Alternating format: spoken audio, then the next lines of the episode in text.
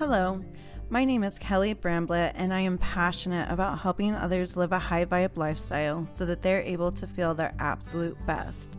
I am a self help author as well as a certified general life coach and law of attraction practitioner.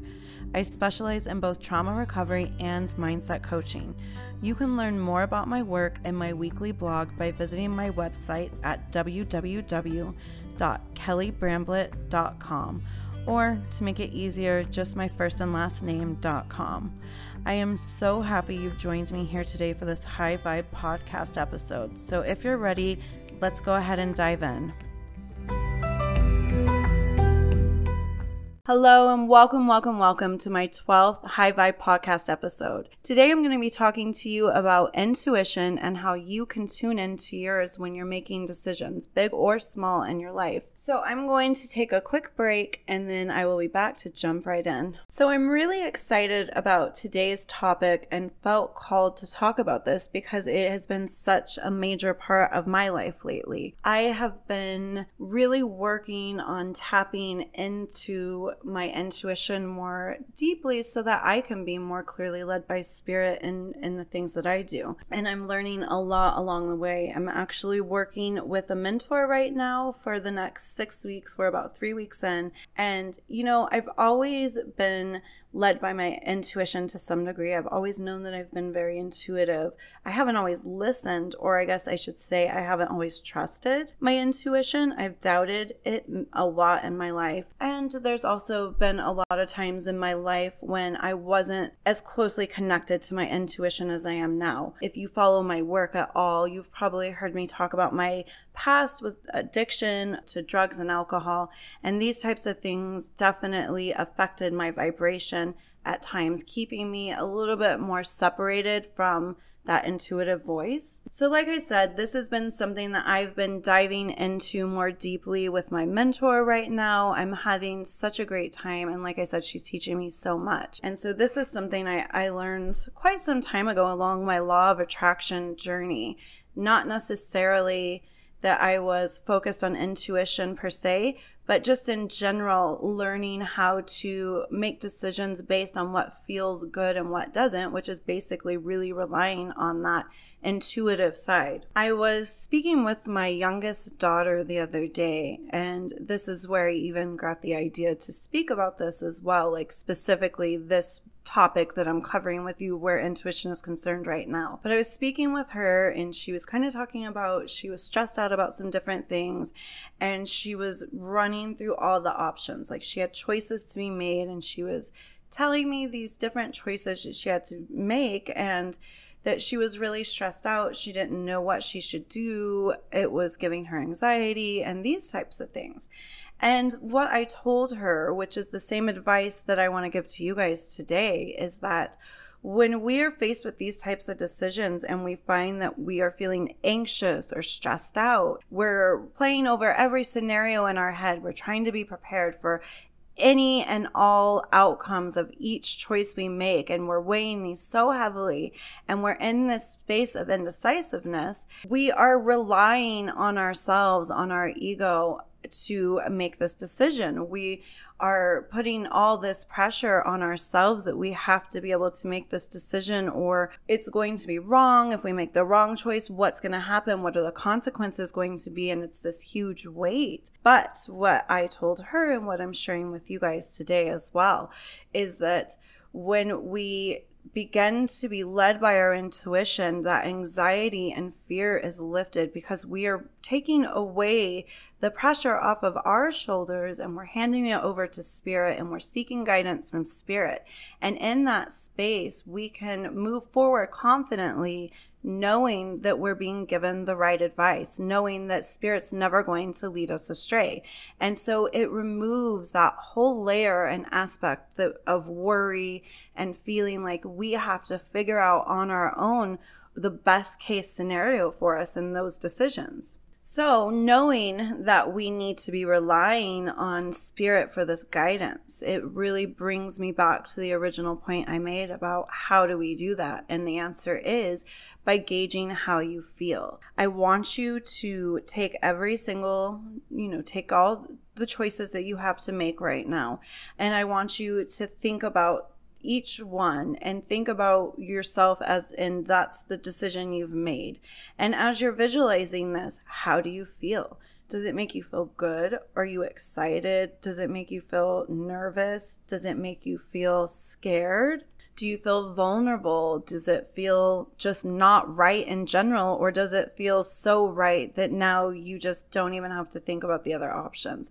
So it's really about taking the decisions that you have to make and saying, okay, I'm going to look at this decision, but not from the aspect and the viewpoint of I have to figure it out. I'm going to look at this situation and tune my analytical thinking out for a little bit and tune in to my energetic mind those feelings and see where and how does this feel? Where do I feel this in my body? Do I feel it in my chest because I'm anxious? Do I get the chills because I'm so excited and it feels so right? So these are things you tune into as you're trying to tap into that intuition. It's learning to trust that gut feeling and like my mentor has been teaching me. It's about accepting the first thing that comes to you, the first piece of information that Spirit offers to you without question and with grace and gratitude. And that's been a huge, huge learning aspect for me because I think that you know, I'm having to learn to trust my intuition, to be able to just to not overanalyze what is comes to me initially like and again when our intuition comes through and we're given that guidance it's like if we begin that analytical process all over again and we start to dissect that guidance with our own thinking and once again tapping into that analytical, logical part of us, then once again we have sunk back into that kind of ego mind and we've lost that intuitive connection that we were working towards. So it really is about taking that guidance right away, not second guessing it, and then going with it, taking the leap even though you can't see the net below you, and trusting that you're being led by spirit. And each time we're willing to really take that leap, to take that advice without question, our faith is strengthened when we see, oh, now in hindsight, I can see why spirit was guiding me in this direction. It makes perfect sense now. But at the time, you might not have been able to even understand or see the outcome. So it really does build and strengthen that faith each time you're willing to say, okay, I'm trusting spirit. I'm just going to trust this and I'm going to take that leap because I believe and I know that spirit knows better than I do what's going to be best for me in this situation. Because after all, if you knew what was best right off the bat, you wouldn't be agonizing over, you know, what decision to make. Another really amazing piece of advice that's been given to me through this mentorship that I'm doing that has really just changed the game for me is, you know, I always had this fear. What about if my intuition is wrong, especially if I'm working with other people? Because I take my work really seriously and I take the weight of the responsibility that I carry for my client or someone I'm working with very, very seriously. And I always want to make sure that I'm giving the best support, the best guidance that I can for that person. And so I never want to feel like I was led by my intuition and then end up having led someone wrong in some way. Like this is kind of a fear I had around really trusting my intuition. And when I expressed this to her, what she said to me, it was amazing. She said, Intuition's never wrong.